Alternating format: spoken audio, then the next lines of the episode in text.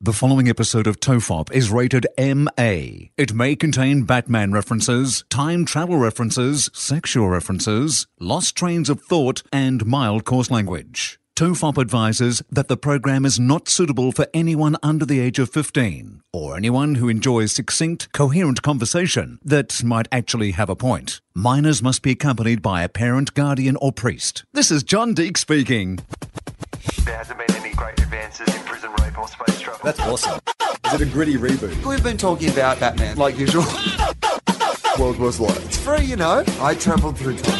Totally. Totally. Have sex with happy mates. Put you on a lazy Susan. It's a profile fact. the father of the barn and the holy toast. Fire up the fucking flux capacitor. Let's get guns. Now this is Tofop. Everyone relax. This is hands free tofop. I'm Charlie Clausen. I'm Will Anderson, and I'm just looking at the levels, but I think the levels are okay. That Yeah. feels okay to me. Okay. So we're uh, we're rolling with um it's funny, we've we've gone old school. The first mics that we uh, could never figure out how to use, we've brought to the pod cave because we bought mic stands for the uh, the new mics, but we didn't have the right uh, mic holders. Also, I think what we've done with the mic stands is uh, I don't know. I guess it has to be like that, but basically the mic stands are like up high and then they're lent down. So Yeah. basically, all we've done is really cover each other's faces. I know, I can't see Yeah, I your can't face see at all.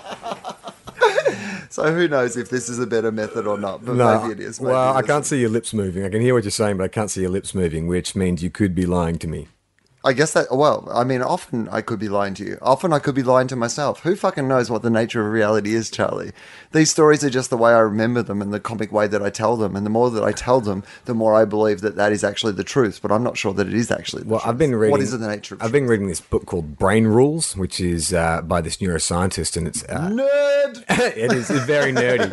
But there's one thing that uh, struck me as interesting is the idea of memories, where memories are stored. So basically, you got mammalian brain. No, you got the reptile brain, which is like breathe, walk, sit kind of thing. Then you got mammal brain, which is Reptilian brain that can only be controlled by Chris Pratt, yeah, that's. the only person who can control it. then the next uh, part of the brain is you got the mammal brain, which is um, sleep. Fuck. By the way, if feed. we have a reptilian brain, which Yeah. I guess comes from like you know that the the history of the dinosaurs, right? If there's part of us that's when we crawled out of the primordial ooze. Right, so shouldn't there have been a scene in Jurassic World where, like, you know, that scene with the raptors? Have you seen Jurassic yeah, World yeah, yet? So you yeah. know the scene with the raptors where, like, the the new the whatever it's called, the Gigantosaurus Rex or whatever the fucking new thing's called, Yeah. um, where it starts communicating with the raptors. Yeah. That scene that I have so many problems with. Yeah. maybe if Chris Pratt had just concentrated Yeah. really hard, he could have controlled the dinosaur. uh, Did we have we talked about? we- Did we? I think we brushed over it when Justin was here, but it, it probably bears repeating. The thing about th- this film that makes no sense to me, where I was like, what? Is every bit Is from the start of the everything. film to the Yes. end of the film no, is the Vincent D'Onofrio character ah the best? who wants to weaponize The best. Velociraptors, Everything. right? Just anything. Well, this is the thing. Can though. that be a weapon? That's the. But that's, Can that be a weapon? That's the first two actors. make it into a weapon. He wants to. He wants to weaponize the Raptors. That completely fails, falls apart as chaos in the park. Then his next plan is, oh, we need to weaponize something bigger and more uncontrollable. I mean, it, Did you just go to weaponized school? Is that the that was where you majored in weaponizing? It's his only solution to any situation. weaponize it. I think he's had one weaponizing success early on, something Yeah. that went really well. He's like, we should weaponize that. And it actually turned out to be Yeah. like, yeah, really good. And now that's his solution to every situation. His Yeah. poor wife's at home, like, oh, uh, hey, Vincent, did you take out the garbage? And he's like, I'm going to weaponize it. Now weaponize it. It's gonna can't blow, it's gonna weapon- blow up the garbos You next time can't they come past. weaponize the garbage, Vincent. She calls him at home. It's say he's speaking at the UN. It's like we've got this terrible Syrian refugee crisis. Right. What's your solution? Weaponize it. Weaponize them. Wes- Weaponize the refugees. They can protect our borders as they're coming to them. Right. Yeah. Exactly. It's. I mean, it is a crazy like the. the- That premise that there's this guy who just is like Weaponize we have, we have these uncontrollable creatures Yeah. of absolute devastation. Yeah. That one guy who's essentially grown up with them, like some sort of fucking you know, uh, Uh, Velociraptor Whisperer. right? Yeah, he's That's a fucking tongue twister. he's lived with the velociraptors like all his life and he can barely control them. Yeah. Barely control Yeah. them, right? Yeah. And some guy's like, well, we should just make them a weapon. well, I'll take you back one step step further. Uh, Take me back. We have been. I can living- talk about this forever. We have been living um, with various species of animals for centuries, thousands of years, and we have not successfully All right, set weaponized it down, fucking David Attenborough. any of those. like we haven't weaponized horses or dogs or cats. Why do you suddenly think that this uh, animal that you've brought back that's been extinct for millions of years is suddenly going to be so easy to weaponize? I want an entire spin-off franchise of him weaponizing things. the just The that weapon- character, the weaponizer. the weaponizer. yeah, it should be done. uh, Vincent D'Onofrio is the weaponizer. But it should be like Better Homes and Gardens, Right. Or like I guess if you're American, like Martha Stewart, right. and it's he just goes around the house showing how you How can to weaponize weaponize. things. Don't let him near your toaster. It'll blow your head fucking clean off. Uh, today we've got a letter, a letter from Cindy. Uh, Cindy's told us that all she has laying around the house is a frying pan and a couple of cans of baked beans. But you know what, Cindy? Here's how you can weaponize those. I fucking love it. I think that's a great idea. It was the such, weaponizer. it was such a shame seeing. I thought D'Onofrio was amazing in Daredevil. Daredevil, yeah. Like just for me, that's like one of the Phenomenal. all-time great, vi- Brilliant performance. villain creations. Like Hannibal Lecter, like where you almost want to watch the villain more than you want to watch the hero. That's how And, good and it you is. need to kind of be. He totally got that character of Wilson Fisk, which is like Wilson Wilson Fisk, particularly in that first season of Daredevil, the way that story played out. He is a guy who thinks he's doing the right Yeah. thing. He just has a warped Would you might worldview. you of might what- say that they're, they're they're two sides of the same coin. right. They're both trying to save the city in their own way. Did you see that uh, fan theory that someone posted to the Tofop um, Facebook page about the Joker being the real? Oh, he's of actually a hero, yeah, yeah. Because they go through uh, essentially what happened as a result, all of the Joker's actions. That the Joker is actually the real hero of the film. Yeah. I, no, it was a stretch. It was a stretch. I mean, you could argue if you take that whole, uh, you know, that the Andrew Bolt metaphor that was popular at the time, which is Batman is actually George W. Bush. He's the man who makes the hard decisions. Imagine if they played him like George W. Bush, just constantly getting words wrong, putting up, put, defeating the, the Joker once, but the Joker's actually coming up with a bigger plan. But he's put up a mission accomplished banner. Yeah, that's Like, right. He caught the penguin and he caught the penguin in a rat hole, you know, handed him over to the people for trial. But all that did was spark a whole kind of group of other people to rise up behind the different penguin. different people again. Yeah. yeah. he penguin, is George peng- W. Bush. penguinsis. Yeah. And then his I say brother, penguin or and then his penguin? brother runs to be Batman. you said penguin the first time. I said and it then right you the first penguin time? The fir- second time. Fucking hell, man! I've been doing some work on that. I just when I do it, I have to visualize pen, pen, Gwyn, pen, and then Gwyneth Paltrow. That's how I get. That's how I get through it these days. Penguineth. Oh shit! I've gone too far. I've followed through. Uh, Um, dude, for for an upcoming home and away storyline, is there a chance? Is that what it is? What Like, they- is? they've said to you? They're like, hey, Oh yeah. hey, uh, Zach takes look, the kids down to Phillip Island. Philip Island to visit the Hem- Hemsworth family that they've just incorporated into the show now. Ah, I should- It's my favorite thing, by the way. Like whenever I think of Phillip Island now, I used to think of motor racing. Yeah. I used to think of penguins, and now I think of is the Hemsworths. like, do you mean? Like, I just Yeah. love that the Hemsworths are Phillip Island. the best people. thing that Philip Island Yeah. ever produced. Um, John Deeks, uh, Tofop's own John Deeks, has been recording some stuff for us for LA Podfest. uh, LA Podcast Festival. Uh, it's next weekend, and, and we're really excited to be flying over for it. Yep. Um, and uh, if you want to watch the live stream, and you can watch it for three weeks afterwards, you can watch every show at the podcast festival. And if you put in the code TOFOP T O F O P when you are ordering that live stream, we get a little kickback. And Charlie and I are both flying over for it, so it'd be really handy. Or you can buy one of the Podfest T-shirts or one Yeah. of the posters. Nah. There you go. That's so the plug. every time we uh, do a live show, we get Deeksy to record a new intro for us. Now I won't spoil what I've asked him to say this time round, but I did reference the Hemsworths. Now Deeksy also has a habit of mispronouncing or misreading stuff that we say. Charlie uh, Clausen, pro- uh, Clausen, pronounced Clausen or Tofob. Yeah, he uh, or naturally, John Deek speaking naturally. he kept he referred to the Hemsworth twice as the Helmsworths. Oh, So they haven't cut through to Dixie's world. No. Like Chris Chris Helmsworth is worth about fifty million dollars now. I quite like the idea of there being like an alternate Oh. universe Hemsworth clan called the Helmsworths. Helmsworths. It's kind of like they all kind of look like them, but they've all got beards.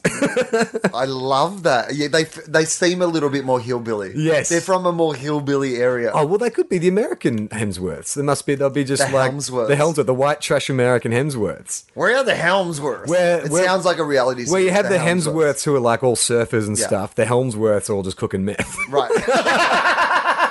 it's Breaking Bad meet Summer Bay. Uh, was Chris the only Hemsworth who was ever in Home and Away, or was uh, did any of the other Nah. Hemsworths come through? Uh, I think it was just Chris. Yeah, I don't know. Uh, there's a lot of photos of him around at work. He's still uh, he popped in actually at the start of the year. He did a little cameo in the diner Hang on, scene. are you kidding me? Yeah, no, it's true because he's still mates with a lot of the crew and stuff. Yeah. So he was passing through. So I wasn't Thor, just Thor. cameo in the back of the diner. It's on true. Home and I think Away. you can find if you go to the Home and Away website, you can find it. It's literally he Thor is sitting in the background in the background of shot. Is it Thor?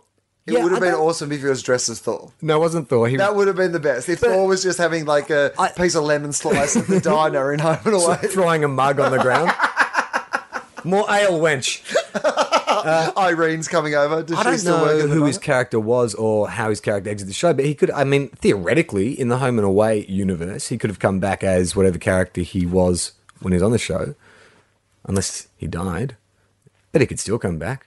They had a spin off of Home and Away at some stage, didn't they? Wasn't there like a more, kind of- more- kind of a more adult contemporary? Was there really? Yeah, I, I, and one of them moved to the city, I think, and like they all kind of like. what and it era was are we kind of- talking? Like late nineties? Um, yeah, I'm gonna say like you know it's got to be 15 years ago, but Give me a star, like Melissa George era. I don't even I can't even remember. Are we gonna have to pause it so I can look it up? If, Yeah, if yeah. Home and Away All did right. have a spin off. And we're back, Charlie has readjusted the microphones as well. so we can see each other's faces. yeah, we'll see if that works out better. Yeah. Put the mic back up. I love that we've tried to make this better and somehow have made it worse. um, okay, here we go. Oh no, it's only, yeah. Okay, so it was ten years ago. It was a decade ago. Here we go. Uh, Headland. That wasn't a Home and Away spin-off, was it? Headland is an Australian drama television series. Yeah, yeah, yeah. I remember. um, produced by the Seven Network, which ran from 15th of November 2005 to 21 January 2006. Yeah. I remember at the time because I was doing Blue Healers at the time, and that week because Healers was on the chopping block at that stage, and we were like, "Oh, we're going to get renewed," and it's like, "Oh, they've just commissioned a new series, and they're going to make like eighty episodes." So they're like, "Guess we're not coming back next year."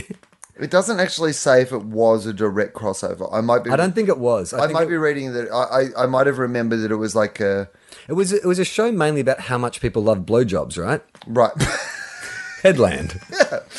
they went to the land of blowjobs. I do remember Rachel Taylor was the big star.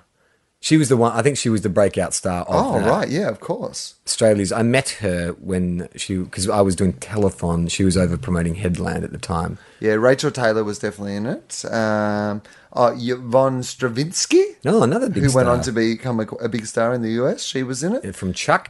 um, and some other people who I'm not as familiar with their modern work. I don't know who the rest of them are really. Yeah, no, it wasn't a spin-off. It was just it was a concurrent serialized. In drama. 2002, Seven Network uh, script executive Bevan Lee. Now he's a Home and Away guy, though, right? So maybe He it was, was, just from the yeah. people who brought you Home and Away. Yes, right. Oh, hang on.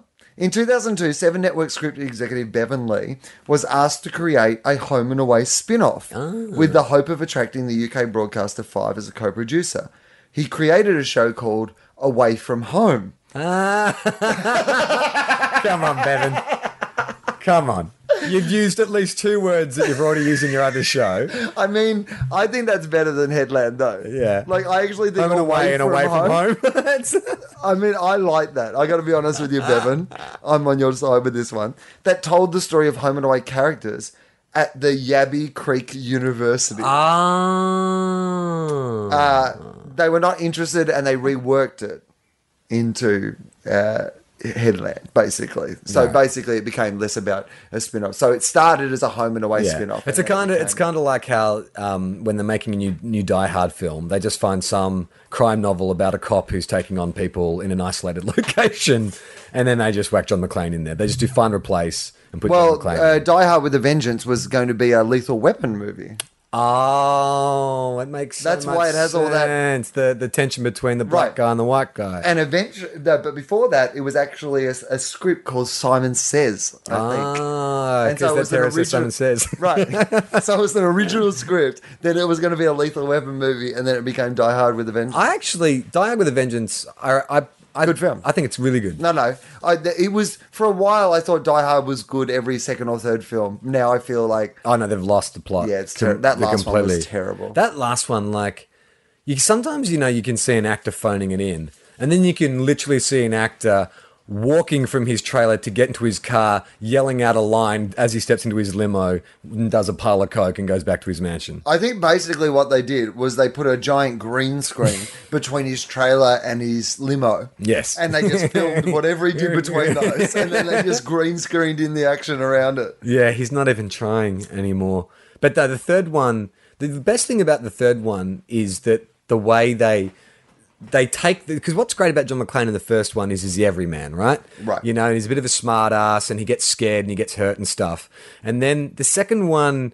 He kind of is the same guy, but he's a bit more superheroic. Like he's, you know, killing a bunch of dudes on fucking like, uh, uh, um, what do you call those jet ski things? The snow, what do you call those snow jet skis? Snow Jet skis. jet skis, snow skis. Snow skis. I think they're called snow skis. like Okay. Snow mobiles. Snow jet skis. Worst episode of Sailor Century. ever. But then the third one, when you first meet John McClane, he's hungover. Uh, Holly has left him. right. Shit's gone wrong. Again. Shit's gone wrong. He's He's, back he's to pretty rock much bottom. off the force. Yeah. Yeah. and so he actually has something to kind of win back. Like it's more, it's more than just beating the terrorists. It's like, well, can he pull his life together? Plus, uh, spoilers, he's up against you know the the relative of an original adversary. Yeah, so it's yeah. like there- there's cu- it it actually feels Which is actually good casting because I sometimes confuse Jeremy Irons and Alan Rickman because they're sort of like, do you know what I'm, do you know what I'm talking about? They're kind of Shakespearean English actors at the same age. I don't know why, but like I confuse them. I I have said pretty terrible things about Jeremy Irons before on this podcast, Why? but here's what I, I'm I, Not a fan. no, Why? he's the poor man's Jeremy Irons. Jeremy Irons, What? like it's everyone thinks you want Jeremy Irons, but once you get Jeremy Irons, basically you're like, oh yeah, you remind me of someone better. yeah, I guess so. He's like a he's like a budget. You always Alan feel, Rickman. any, yeah, anytime Jeremy Irons is in it, all I'm reminded of is who couldn't you get. so Oscar winner. Yeah, I know. I mean, he's had a fine career, and I enjoy him in Die Hard with a Vengeance. Yeah. and I'm sure there's a couple of the films I enjoy him in also. But uh, Uh, are but you- as a general rule, are you going to enjoy him in Batman versus Superman? no. Uh, no. I mean, I can't imagine that I would or why I would. Yeah, I don't know. There's a weird in that I mean, also like like playing Alfred after Michael Michael Caine Caine. plays Alfred. Yeah, it's a lot to live up I to. mean, it's hard work. but I reckon because you know in some of the comic books they retcon Alfred to be like he's ex-military. Yeah. and he can you know do like field dressings and all that kind of stuff. I get that that's what they're doing. My instinct because Yeah, we've but- seen the gentleman, But, but also Alfred. But does that when you think of Jeremy Irons, is that what you think of? Like some ex-military? Like no, he's at his best playing some poncy like European. Yeah, you know, sort of Eurotrash. like- yeah, exactly. I guess no, I could see him. I reckon he would have he could have a hard edge. I'm just trying to think of. I can't think of one other Jeremy Irons film besides Die Hard with a Vengeance. He's made a lot of films. Dead Ringers, that uh, creepy David Cronenberg film he's in where he plays twin brothers. And then, what was the film he won an Oscar for? Reversal of Fortune. Bet he plays a puncy European kind of dude in that as well. He's never really done like a, like a, you know, like even Alan Rickman did Dogma. But uh, Jeremy Irons has never s- gone, oh, where's that Adam Sandler film? Or maybe he has. I'm sure he has. Let's have a look and find out. Um, I know he was a character for a while in uh, one of the crime procedurals that I watched. Homicide or something. Uh, no, it was like I reckon it was in CSI. No, uh, Law and Order or something like that. Let's see. Okay, uh, Jeremy Irons, Jeremy John Irons, JJ, JJ Irons. Irons. Too many, uh, too That's many heaps better. J's. Too many JJ J's. Irons, I like. JJ Irons sounds like a WWF wrestler or a porn star. Um, his uh, birthday is uh, coming up. Let me guess. Uh, so is it within this month? Mm-hmm. September 19th. Uh, Tofop will be live at the LA Podcast Festival. check us out. Uh, check out the live stream. And it is also Jeremy Irons' birthday. it really? We will be celebrating at LA Podcast Festival. We should do a shout Jeremy- out to uh, we would do a JJ shout out to Irons. JJ Irons. for his JJ Irons. He'll birthday. probably be in town. I get him to come Mate, if down we could get JJ Irons down, do the.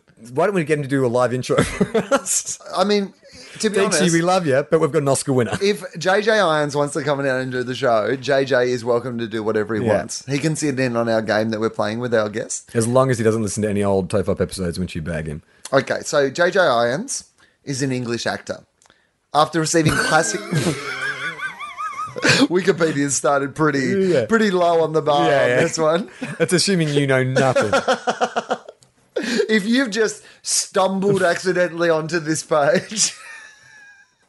Uh, JJ Irons is a human being. he was conceived when a sperm and an egg created a zygote. JJ Irons uh, is an English actor after receiving classical training at the Bristol Old Vic Theatre School. Told you. Of course he did. Yeah, yeah. Uh, Irons began his acting career on stage in what year, Charlie? Uh, 78. It's a, it's a funnier year than that. Funnier year. Yeah. 69? 1969. Are you serious? yeah. How old is he? He must have been a kid. Uh, oh, 19th of September 1948 is his birthday. Oh, shit, he's older than So me. he's, uh, He's- 52 plus 15 is. Uh, So, uh, 67.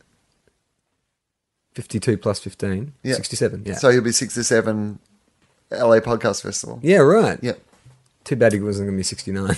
I know that would have been perfect. and has since appeared in many West End theatre productions. Yeah, see, this is Jeremy Irons that I'm thinking Yeah, of. yeah, yeah. The Winter's Tale, Macbeth, Much Ado About Nothing, The Taming of the Shrew, Godspell, Richard II, and Embers. Right? yep. That makes sense. Boring. In 1984, he made his Broadway debut in Tom, Tom Stoppard's The Real Thing, and received a Tony Award for Best Actor. Okay. So, he's switched to the States by this yeah, stage. he's on gone to the Broadway. states, but in theatre. Yeah. So he's just building up the credits. Right. He's, the won a hot young- Tony on yeah. Broadway. Iron's first major film role came in the 1981 romantic drama The French Lieutenant's Woman, Ah. for which he received a BAFTA nomination for Best Actor. I read that the French Lieutenant's Woman. Oh, no, I'm thinking of A Handmaid's Tale. Anyway, keep going. Uh, after starring in such film dramas as. Now, here's something interesting. Turns out that I assume. Hang on, I'm now I'm just have, gonna have to guess to see if it isn't to make sure it isn't a different thing. Oh no, it is a different thing. I was about to say Jeremy Irons and Bruce Willis had worked together previously because he was in a film called Moonlighting. But Ah, that would have been awesome. It's not the same as No, the television no, series. no. It turns out, uh, Betrayal and the Mission. He gained critical acclaim for playing Oh, twin gynecologists Fucking mission. Yeah, right. That's a good film. in Everyone knows David that. Cronenberg's psychological thriller Dead Ringers. Yes. In 1990, Irons played accused murderer Klaus von Bülow Reversal of in Fortune. Reversal of Fortune, And that's what he won his Oscar and for. took home multiple awards, including an Academy Award for Best Actor. Yeah. Other notable films: uh, Steven Soderbergh's Kafka, Haven't seen it. the period drama The House of the Spirits, Haven't seen it. the romantic drama M Butterfly, Haven't seen it. the voice of Scar in Disney's The Lion King. Yes, no. I enjoyed that. Yes, he was good in that. uh, Simon Gruber in the action film Die Hard with a Vengeance, Which we agree is his best role to the date. drama Lolita, which is oh, he is creepy and terrible in, but that's kind of the Oh, character. good point. Uh, playing what is it? Herbert Humperdinck? No, what's the character's name in in Lolita? Hum- Engelbert Humperdinck. no, it's, it's it's like a funny name. It's like Herbert Herbertson or something like that. Is it? Okay. Yeah. Well, let's have a look. Well, find out. hyperlink. Is what hyperlinks are for. Yeah, absolutely. Uh, oh, Humbert Humbert. Humber Humber. Humba Humba. Humbert Humbert. Humbert, Humbert Humbert. Shut up. Humbert Humbert. I would assume it was Humbert Humbert, but maybe it's Humbert Humbert. yeah. Humbert squared. Okay, well, that's what he was anyway. Uh, Lolita, Musketeer Aramis in The Man in the Iron Mask. Oh yeah, I remember that. That was a weird film. Do you remember, have you seen that with with Leonardo DiCaprio? Uh-huh. I have. Yeah, so you've got like uh, John Malkovich, Jeremy Irons, Gerard Depardieu, and some other old bloke. Who's the other one in it? Okay, that's fun. Jeremy Irons, Joe Depardieu. Oh, Gabriel Byrne. Oh, he was good in that too. Yeah. But Yeah. it's a weird film because it's kind of like an action movie with middle-aged dudes running around. Like you Right. don't immediately think John Malkovich when you think action hero. You're like or Gabriel "Hey, Byrne. You know what? It'd be great, guys. Let's get the Three Musketeers back together and That's make a great them really idea. Oh. Really old. We'll call it uh, Three Musketeers with a Vengeance. Grumpy old musketeers. Um, oh, that's what I wanted to see. I, I wish that um, Just complaining of- Walter Matthau and Jack Lemmon and someone and Don Rickles Grumpy old musketeers. of the Old Musketeers. uh,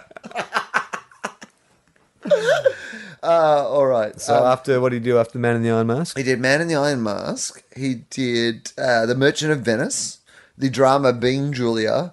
I here's the thing. I hate him based on a lot of movies I've Yeah, never same. I seen. was going to say, apart from two of his films, three of his films. Kingdom of Heaven.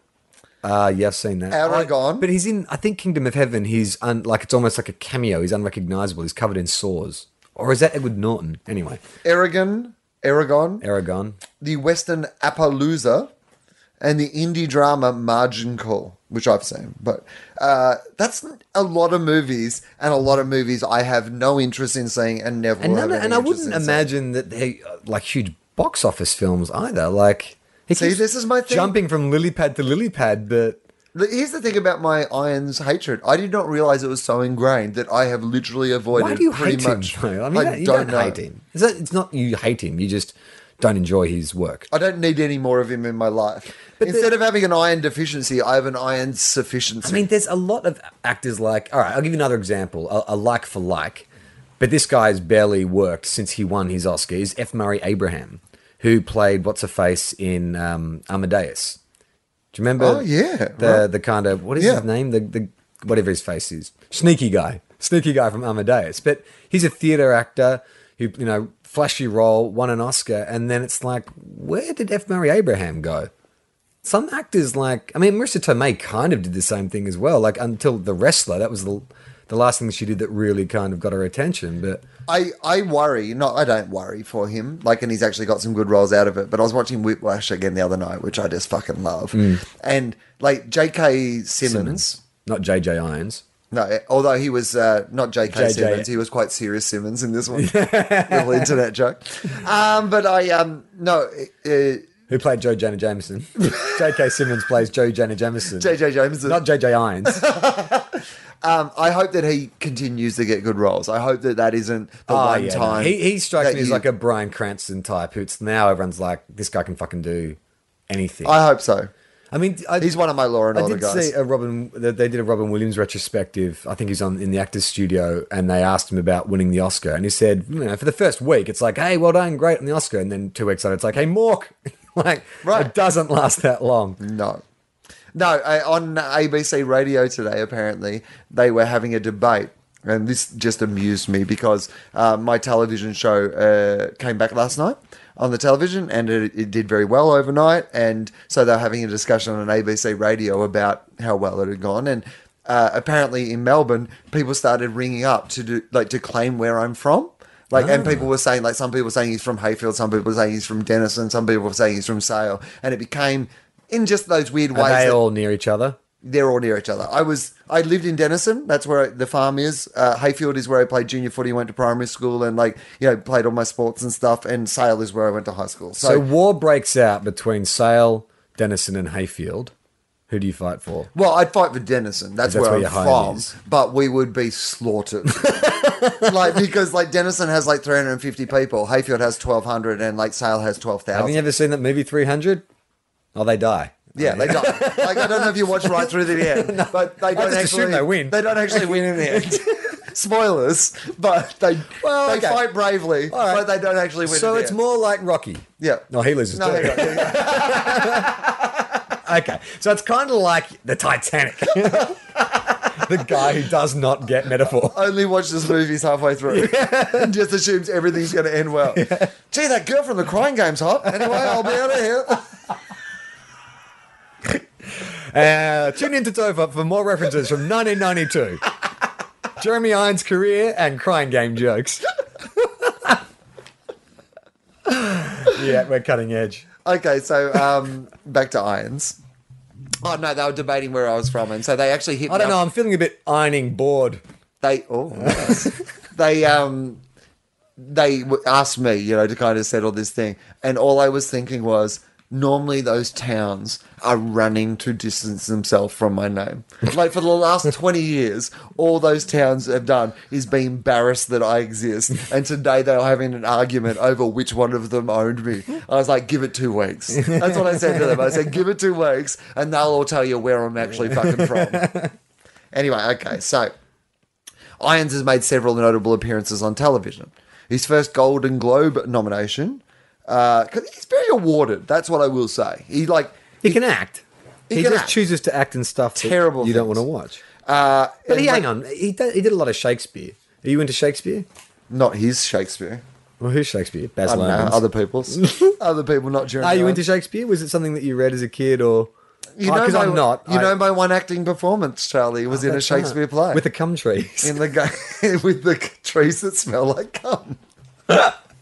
I don't remember a lot about that story, but I do remember the cum trees because Yeah. I have smelt the cum trees. For people who it's don't in know, Melbourne Botanic in the Gardens, Mel- right? Melbourne Botanic Garden, where we were performing this uh, uh, Midsummer Night's Dream for like two months Midsummer over Night's summer. Cream. And well, there are trees that smell like jizz, jismus trees, cum trees. Give me a home among the cum trees. Not up your bum trees. Well, this is homophobic. A cockatoo and a kangaroo. a cockatoo and a kangaroo. Take a wallaby out the back and jizz right in its crack. Uh, this is easy. Song parodies are easy. Uh, Irons has made several notable appearances on television. He earned his first Golden Globe for his breakout role in the ITV series Bride's Head Revisited. ah, yes. Yet again. But again, this is Stuff this you'd is- never watch. This is your Jeremy Irons. This is not Alfred. Who would? Who would? All right, let's try and imagine who is the fan base for Jeremy Irons films? Like women over sixty? I mean, I I mean, don't, Brideshead. Rev- I mean, I'm I'm sure my mum loved Brideshead. I don't know if she did, but I think there's a fair chance my mum loved Brideshead Revisited. well, I mean, maybe. Maybe, I if, mean, maybe Maytag if it- Revisited was like an ABC staple. When I worked in the video store, there was the big box set of Bride's Head, and the only people who got it were ABC listening, left leaning, Chardonnay sipping, uh, you know. Bride's Head Revisited sounds like a sequel. I like the idea that there was people that it's not as good as the original Bride's Head." Bride's Head. um, all right, here we go. Bride's Head Revisited. In 2005, Irons starred opposite Helen Mirren. Here we go. That's your. Now you've got some fucking class on the table. Uh, in the historical miniseries Eliz- Elizabeth One. She won. What did she win? No, it was Elizabeth like One. Numeral one. Yeah, the sequel was nowhere near as good. Um, it's like Batman Returns, Elizabeth won. Which he received a Golden Globe Award and, and Emmy Award for Best Supporting They Actor. just fucking throw awards at him. For from 2011 to 13, he starred as Pope Alexander VI Sixth Ah, yes. in the Showtime Shines historical in series, The, the Borgias. Borgias. Yeah, That's what I'm thinking. My mum And has I will that not- series on DVD. I will not watch that because I think that it would bore you silly. That is another ABC staple, right? Or SBS or something. It's I one of see those it boring advertised ones. all the time, and every Yeah. time I see it advertised, I'm like, I would. That's not the enjoy one this. with uh, the the young guy in it too, is it? No, I'm thinking the Tudors. Oh yeah, no, no, it's, it's not. It's not the Tudors. Uh, he is one of the few actors who won the Triple Crown of Acting. Tony, Oscar, Emmy. Right. He's a fucking triple crown. He's He's, a a fucking triple, triple threat. threat. He's an acting triple And threat. we're fucking bagging his am I career. di- we've got a podcast, Yeah. and we're disrespecting a motherfucking ap- acting triple, threat. Stage, screen, television. He's done it Fuck, all. man. Okay, you know what? Maybe I'm taking it back. Maybe he is the guy. Maybe Batman vs Superman is where you fall in love with him. In 2011, October, he was nominated Good Hill Ambassador of the Food and Alcohol.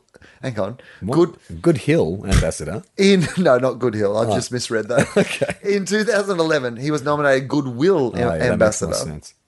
of the Food and Agriculture Organization of the United States, not United Nations. Sorry. So he's the Goodwill Ambassador for Food and Ag for the UN. What does that mean? I don't know. Hey, Food's great, right? We all think that. How good's food? Yay! Yay! Give me another award. I'm Jeremy Irons. that's, that's my Jeremy Irons impression. How would you do Jeremy Irons? Hello, Jeremy Irons. Hello, here. I'm I'm, Jeremy Jeremy, Irons. Irons. I've Hello. won an Oscar, an Emmy, and a Tony. I'm Jeremy Irons. God damn it! Oh, here we go. Music. You what? Hang on. Oh, now, dear. Now he might fucking. Now he's got more. Now he's maybe not even. Maybe he's not even just a fucking triple threat. I don't think he's won a Grammy.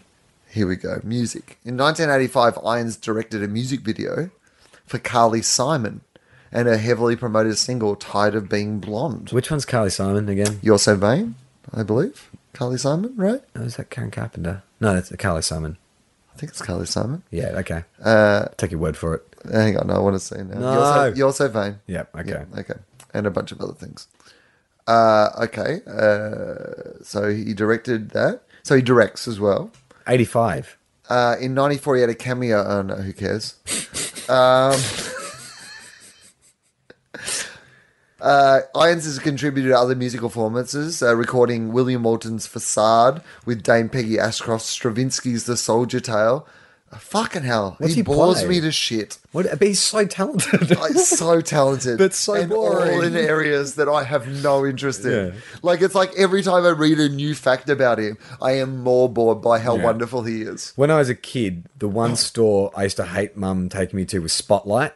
Because to me, like, Spotlight is the anti fun. You cannot ma- have fun in that story. Look it's at just you so shunning fucking, the spotlight from an early age. Ah, it's so boring. So Jeremy Irons is like the spotlight of entertainment.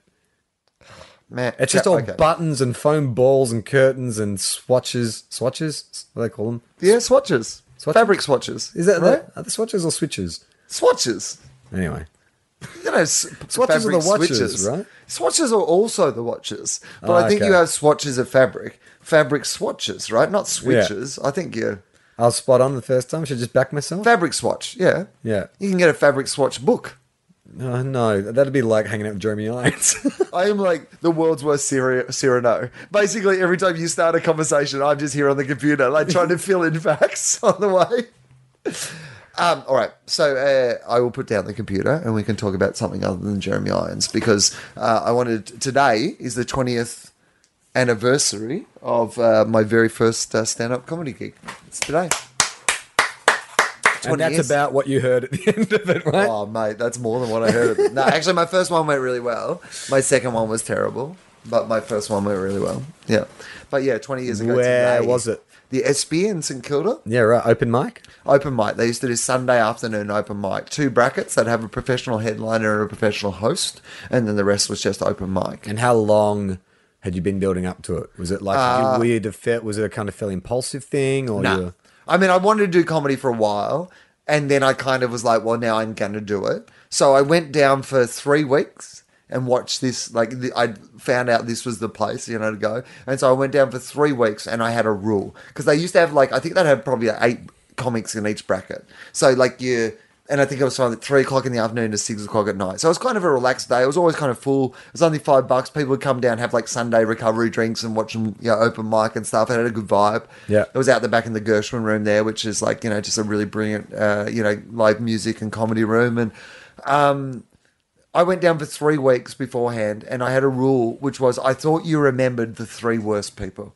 Like from my experience of watching it, I was like, okay, you remember the three worst people, but everybody else is kind of just, you, you know, in the middle. I knew I wasn't going to be the best, but Yeah. I was like, as long as I'm not in the three worst, like I'm happy to be that. Yeah. And so I went down for three weeks, and each week I was like, "Would I have? Do I think that I would be in the three worst on this?" And I did not think I would be. So then, yeah, on the fourth week, I actually did my set. Yeah, did you? Um, was there were there any other comedians of note in your bracket? Husey was on. Same Um, night? Or yeah, but different- it wasn't his different like bracket? first gig. He was All right. already like uh, he'd been doing comedy, but um, Rove was doing his very first ever solo show.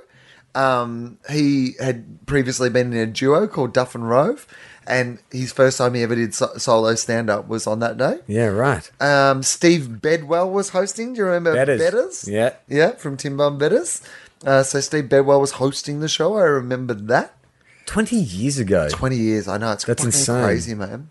So I must have met you when you were halfway through. How long have I known you? Since about 2001. So what's that, 14 years? So you're Yeah. only six years into your career when I met you. Yeah, I mean, it was, yeah. I bet well- it felt like when I met you, you'd been doing comedy forever. I was very lucky that I mean I've had, uh, you know, I got, I started kind of doing Good News Week when I was I guess like twenty three or twenty four, which was like the first thing that kind of it was a very popular show. You know, it was a new show, and I was lucky enough to be like one of the younger comics that they were Going to. yeah, going to and supporting. So you kind of like got to stand out a little bit on a show that was already popular. And so that was really good for me. And then when I was 25, I got Triple J, and that kind of was like, well, since, yeah, that kind doing a show like that Triple J breakfast show, like it just immediately kind accelerates. of, yeah, accelerates everything. So back to the, the first gig. Can you remember? Were you nervous? oh, yeah, I imagine I must have been. It was something that I've been dreaming about doing for a really and had you long time. done like musicals at school or any kind of theatre work or like performance Do you not stuff? remember? m- Yeah, my me telling you about my wonderful performance as the king in The King and I at Oh, I high dunno. school Maybe. when they blacked me up. Oh, no. Well, I don't orange remember this. when they oranged me up, Oh, they didn't yellow you up. Yeah. No, they oranged you Oranged up. me up. They didn't want to be. They didn't want to be racist. fake tan. yeah, right. But he's the king of Siam, right? And so they dyed like I dyed my hair black. I had long hair, and I dyed my hair black, and we shaved it at the sides and put in like a ponytail, Yeah, yeah. like in that sort of like. And then I, like, my- Oriental style. yeah, Oriental style, and then my entire body like fake tanned orange, right? And with like this is, I guess this is like nineteen. What's the big song from The King and I? Uh, I mean, the the woman has most of the Yeah, but there um, must be a famous song. yeah, there is. There's heaps. There's a, a whole bunch of them. Um, I like big butts. I cannot like. lie. ah, fuck. Okay, now I'm gonna. No, don't, don't. No, I it's all have right. Oh, to. I have to Fucking find hell. out now. Um, there's one about uh, like what, my song. There was one called "Butt Is a Puzzlement" because it was Butt her- is a puzzlement. yeah. It Her was, I butt don't is know a if- puzzlement. Her butt is a puzzlement. Yeah. it was an early version of I like big butts. It's more like I'm I'm puzzled by big butts. Uh, no, the king like Anna's teaching the king about like you Yeah, know yeah. Western ways, and he it's a comedy song almost Yeah. about. Oh, like, you know the what? I'm things that actually he getting doesn't memories. I think we, I, understand. th- I feel like early, early, early Tofop. We have talked about this. yeah. Okay, let's find out. I'm Um, getting so, memories. uh, let's just find out what the hit songs out of it were. The hit songs. Um, no, because it was. There was a couple. There, there's one of hers that is kind of the famous song from the. God, oh my God, Charlie! There's so much information about the King and I on this Wikipedia. It's fucking crazy. Okay, here are your musical numbers. Um, so uh, yeah, okay, the song was called "A Puzzlement," Yep. the one that I that I sang. Yeah. Oh, her big one is "Getting to Know You." Getting to know you, getting, to know all about you. Okay. Yeah. Yeah, so Getting then to show you my butt. Watching your face. No, all this was stars the on this was the big one. This was the hard one. Uh, Anna and the King have a song together towards the end, and we had to dance like yo, like Yeah. and sing at the same time. Uh, and the song is called "Shall We Dance?" Dun, dun, dun, dun. And the mum, ba, na, na, na, na, na. Yeah. Anyway, so Yeah, right. That was like the big yeah. So we had to like do this duet and sing and like dance at the same time. It would have been terrible. I just look back on that and just think people came and watched it, you know? Like, it, had- you know, it only ran, runs for a little while, but it was full every night and it was like family and school friends and stuff. And I'm up there in fucking orange face looking like a fucking ninja Donald Trump. Yeah. Like s- singing and dancing. Me who can't sing, you know, or dance. It's amazing. Like, I mean, we've talked- Terrible. we have talked about it before, but when I did that horrendous version of Little Women uh, for the Hampton uh, Theatre Plays, and it was in a scout hall, uh, which was we'd do matinees where the lighting cues wouldn't work because you could see the stage at all times because there was sunlight streaming in through the windows. But it was terrible. It was awful. But we got people coming to see that as well, and it's like there's there's just something humans need entertainment.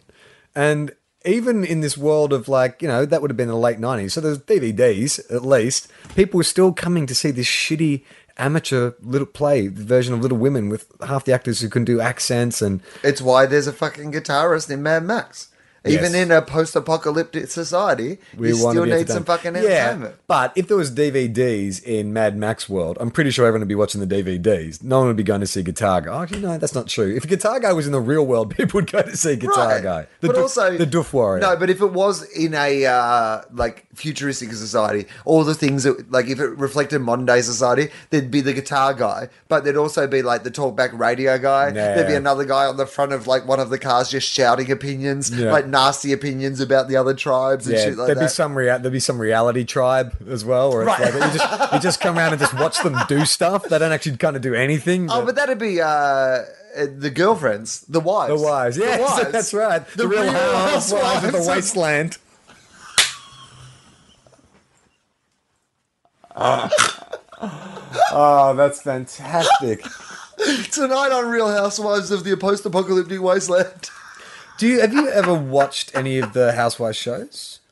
Just for research purposes, I imagine you would do it for like to be current and stuff. I don't topical. like i- i- interesting thing. Here's I will tell you this about like not um, doing radio anymore. Like you know, is that once I finish that radio job, I really have actually just I, and part of it is just a natural result of traveling all the time.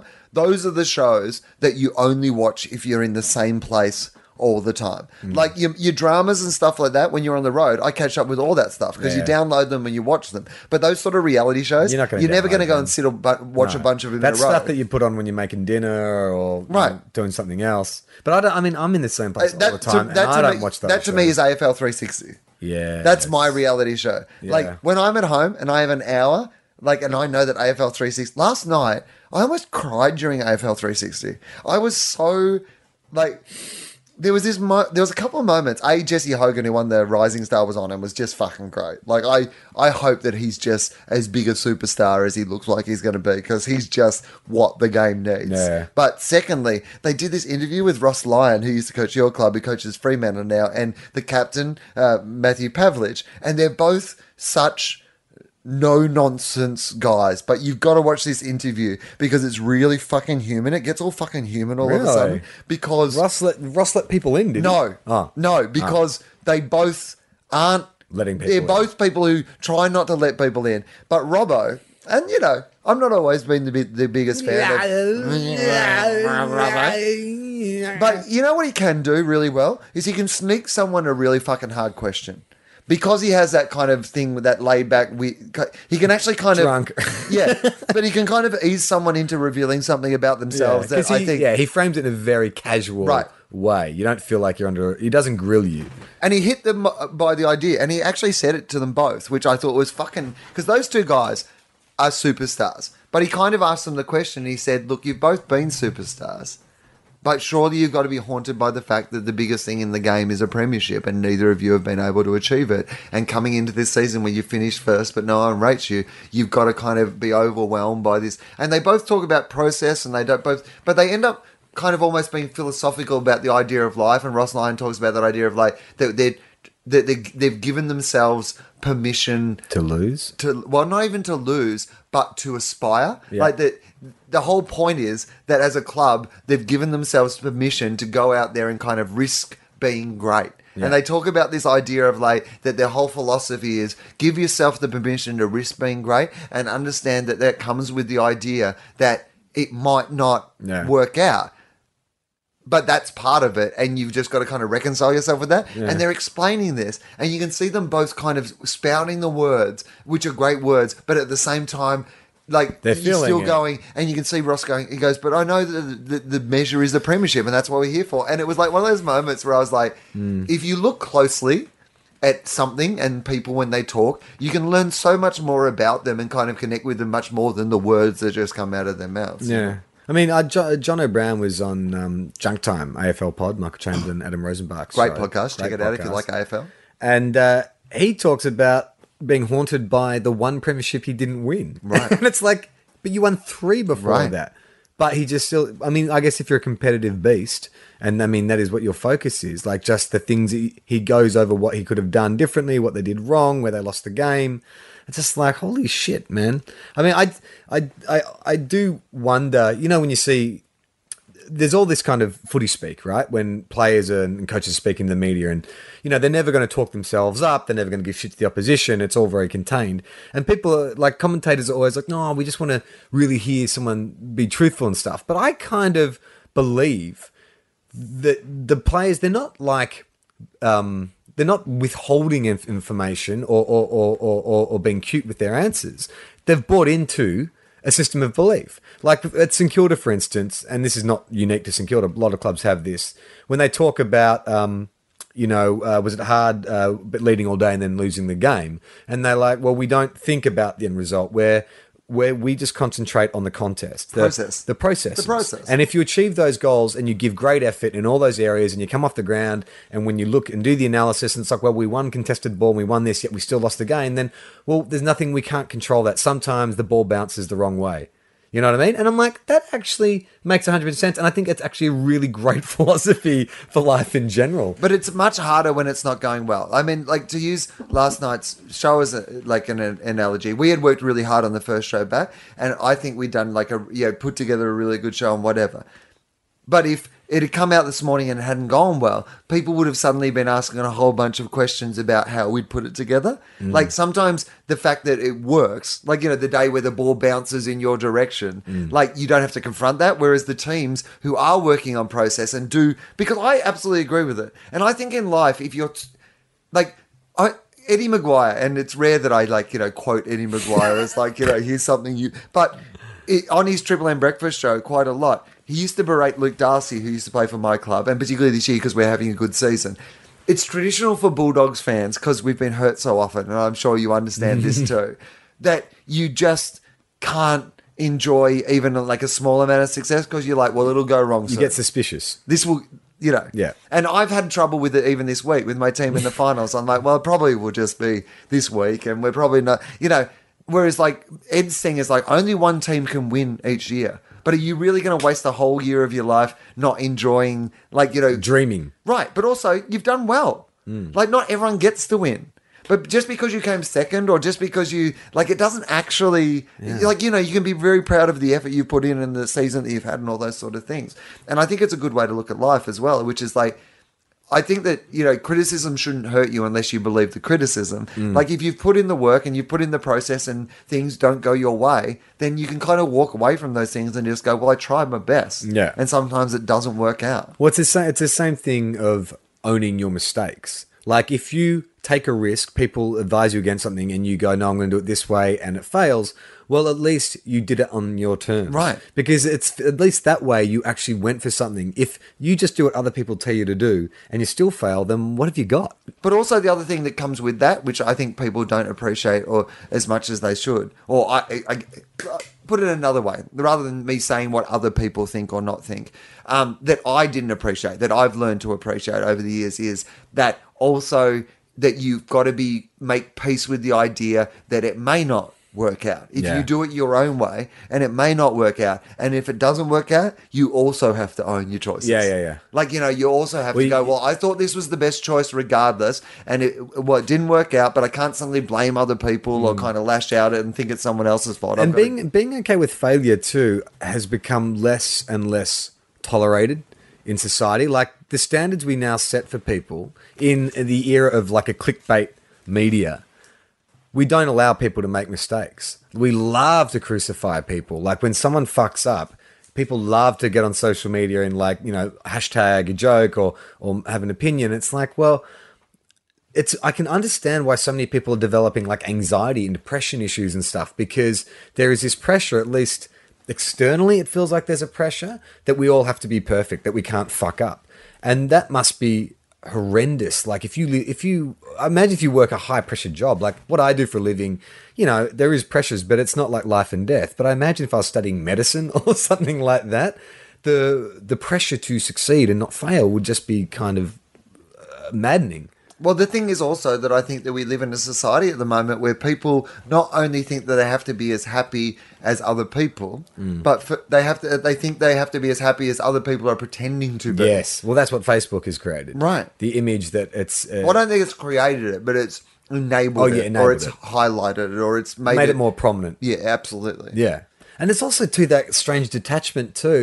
Um, you know, you, you sort of see people on their phones with Instagram or or Tinder, all these kind of swipey sort of social apps, and there is no there's no engagement with the images unless you sort of see something that you really want to say look at but you are scrolling through thousands thousands of images faster than you ever had before and they're all these idealized images so that's got to affect your subconscious somehow right if every photo you see is someone is with like a six pack or a super fit body or you know on a yacht or something doesn't that's got to make you look at your own life and go well fuck why don't i look like that Or I why think of don't it have all the that time, yacht? mate. We have allowed an entire generation for the last 50 years, we've enti- allowed people to be brainwashed constantly by marketing and advertising. And at the heart of all marketing and advertising is the idea that aspiration is good, that you should not be happy with what you have right now. This new thing or this better thing is coming out. And we take this in unedited, uncritically examined every fucking day from the time that we're able to see and fucking hear our brains aren't fully formed, you know, to years later. But we've been wh- Hmm. wh- why why is the world becoming more uh, capitalistic and and you know uh, you know everyone wants to be famous and everybody worshiping the Kardashians? We created this, Hmm. like we created this. We fucking let this happen because we never critically examined the brainwashing we were doing to people. Well, to come back to the very first thing we talked about on the podcast, the brain, the way the brain works. What I was reading this book is that um, so you've basically got the uh, hippocampus, which forms long-term memories, and then you've got the cortex where the memories are stored. Okay, yep.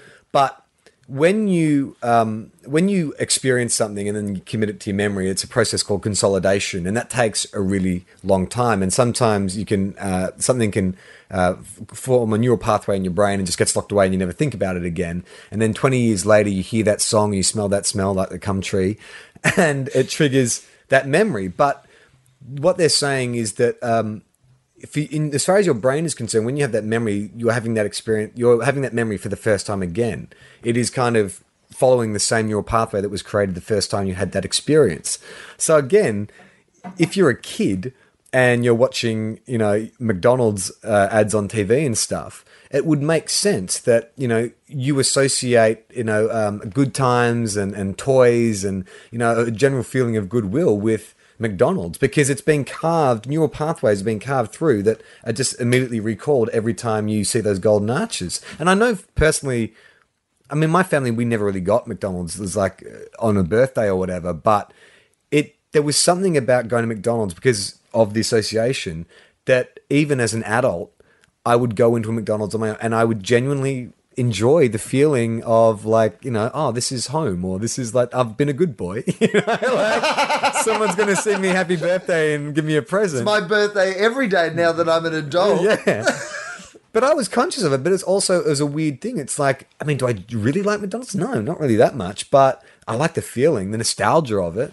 It's amazing how many things you think you like until you don't have them and you realize that you don't need them. Like I found that with giving up, you know, meat, but also just with traveling the last two years. Like I've essentially been living out of a suitcase, and you suddenly realize that all these other things that you think are important in your life that you've built up around you, like some of them are, some of them are more important. You amplify how important those things are, but a lot of the other shit just drops away around the sides. Um, we should finish up because you've uh, got to go uh, to something, and I, I'm also going out to dinner. Yeah. but. But um, we are going to go to the footy on Saturday night. Yes. Uh, to see the Bulldogs uh, play against Adelaide in the finals. And I'm actually going to go to the footy the next day as well to watch the Tigers and Oh, the awesome. Lions. I'm going to sit in the Channel 10 box All right. with Roosie, apparently. Holy shit. Yeah, so that'll be fun. Awesome. Um, but uh, Saturday night, uh, we will uh, talk about this off air, actual plans. But I have some things to do before the game, so we'll just have to work out, um, you know, whether you will do those things with me or we just will meet.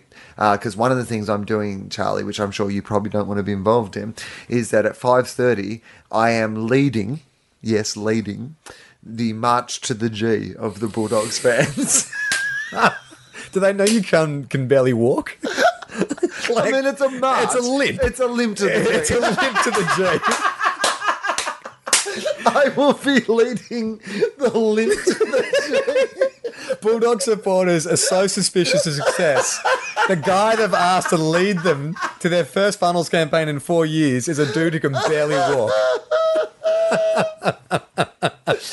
And then after the after the limp to the G, I will be uh, going on. Uh, I'll the- fucking I'll limp to the G with you. That'd be Oh, fun. that'd be awesome. That'd be really I cool. think that'd be good. Fuck. Hey, you know what? Bulldogs are uh, uh, we the Bulldogs and the Saints have a shared history Right. of disappointment and pain. Absolutely. I'd be so happy for the Bulldogs to go all this way. you'd be this wel- year. you'd be welcome among our people. Actually, definitely. I don't know that I would be happy for you to guys go because you said the same thing to me in 09 and 10. If the Bulldogs won a premiership, then suddenly I don't know our friendship might be fractured. It changes the dynamic. I don't know. We can identify with. I don't think it would be, man, because I just think that like I I need to be able to die soon. I'm not saying I am going to die soon, but I just need, Maybe after the walk to the G, you might. I, I need in my life the re- the reassurance that I can that I can die whenever I want. yeah. And so, um, you know, I have a new puppy now, so I probably can't die. No, not at least for But I 14 just years. love for them to be. I'd just be. Great. So what happens if in say 2000, 2018, St Kilda and the Bulldogs play off in a grand final? Yeah, Like, I mean, I don't know if the Bulldogs win. I just don't know if I, that will be a happy because you want to talk about it. We talk about football all the time. I mean, you'll have to curb because I have not watched any of the. I've seen four losing grand finals, and I have not been able to bring myself to watch any of them. Yeah. Too painful. Too painful. So I don't know what would happen if you guys beat. I think we're talking about a highly unlikely situation. that our two teams would be good at the same time, and then we'll That still we be could, like- podcasting in 2018. you know what? That's a pro- that's a problem that we can. deal with when Let's we, uh, cross that bridge when we come get to it. Um, the, the other thing I'm doing just before the game is that I am uh, doing an interview on your television network. Oh, yeah? on the Channel Seven uh, pre-game football show. Are you serious? That's Yeah. awesome. So they're going to interview me and Dougie Hawkins, Ah, All former right. legend of my football club, as representatives of the Bulldogs. The two funniest men in Australia. Yeah. that's fucking cool, man. So that's what Yeah. your celebrity status has garnered you. That's Yeah. so cool. Yeah, I, I so- mean, I'm desperate to be St Kilda's like celebrity I did status launch- guy, but I I'm behind launched- Eric Banner and fucking. I launched Molly the Bulldogs Meldrum. emoji. Did you? last night. They have an emoji because for the finals. So if you type hashtag be more bulldog on Twitter, it comes up with a specific That's Bulldogs awesome. emoji. I was the launcher of that. Fantastic. You know what it is? Twitter followers. Well, yeah, Twitter followers. Yeah. And the other thing is that fucking Hemsworth isn't putting in because our number one ticket holder is actually Chris Hemsworth. Is to bring it? back it? to that. Fucking Thor. He's happy to sit in the fucking diner at Summer Bay, but he isn't happy to tweet about the Bulldogs emoji, apparently. He's very busy. Asgard. Does, poor, poor coverage in More Asgard. coverage from Asgard. It's not even 4G up there. He's there in Asgard trying to get it through the, trying to open a hole so he can like. You'll see a rainbow bridge just shoot down before the game. All right, um, uh, we should finish up. But uh, Charlie, uh, Yes. anything to plug uh, apart No. from LA Podcast Festival? No, no. Uh, come and see our show. Dave Anthony, Gareth Reynolds, Jen Kirkman, Matt Kirshen, maybe some other people as well. But Hopefully, JJ Irons. we are going to do a. Um, we're going to do a quiz. It's not really a quiz. It's just kind of like a little fun It's a thing game to show. do. But it's a game show. a but we're going game to have show. a bunch of kind of stories, and people will have to guess if it was Charlie or myself. It'll be Yeah. a very fun uh, thing. So please come and check us at four o'clock in the afternoon on the Saturday, and then I'll be flying back to Australia straight afterwards. So I I can do don't my complain, television Uh, mate. show. I did it in 24 hours last year. Oh, yeah, it's a nightmare. it seemed like a great idea at the time. Uh, so buy a T-shirt or a poster or that sort of thing. Uh, I have two shows on sale. Uh, one's called Political Will, which is in Sydney, and that's uh, more than half sold out. It's at Giant Dwarf. Come and see that. Uh, a couple of the actual shows are already sold out. So Oh, and one more thing. So uh, the podcast is uh, now available on omniapp.com. Um, and we had a few people get in touch saying that they uh, live in areas where there's low bandwidth or they have to go to public Wi Fi. So Omni have created an, a download uh an button, and a MP3, MP3 yeah. download. so you can download it rather than having to stream yeah. it. I would recommend not downloading them all at once, even if you're using public Wi Fi, because it take a while. Maybe one, epi- one episode at a time. Right. If you have terrible Wi-Fi, then yeah, maybe one of those. One at a time. But uh, and also uh, Fofop, my other podcast, is a new episode with uh, Dave Anthony and Gareth Reynolds. I've heard of them. Which is up. Uh, we got interviewed. Uh, I told you that they the guy from the Footy Show interviewed them, right? Did I tell you this? No. They were down at uh, just uh, down near my house. We went down to the pub, and it, with the guy Bo, whatever his name is, who does Bo the Ryan? yeah, who does the interviews on the New South Wales Footy Show. Like he was doing interviews down there, and I walked by and he tried to grab me, and I was like, no, no, no, No, no, network, yeah. network. That's what I said. I said network, network, and he was like, okay, now. Like one week later, I'm on the Channel Seven Footy Show. Like, hey! But anyway, um, uh, Gareth and Dave got interviewed by you. That's so funny. But it will never appear on the New South Wales Footy Show because i- They in had this no week, idea. no, because in this week he has been sacked from the New South Wales Footy Show because he was having an, affair, with someone that from, high chick five. from High Five, yeah. So this great bit of footage of Dave and Gareth that could have been on the New South Wales Footy Show is on the cutting room floor because he was an affair with a childhood entertainer. Ah, Uh, a Free Will with Justin Hamilton in Perth, uh, the 9th and 10th of October. You've got that final plug in. I'm Charlie Clausen. I'm Um, Will Anderson.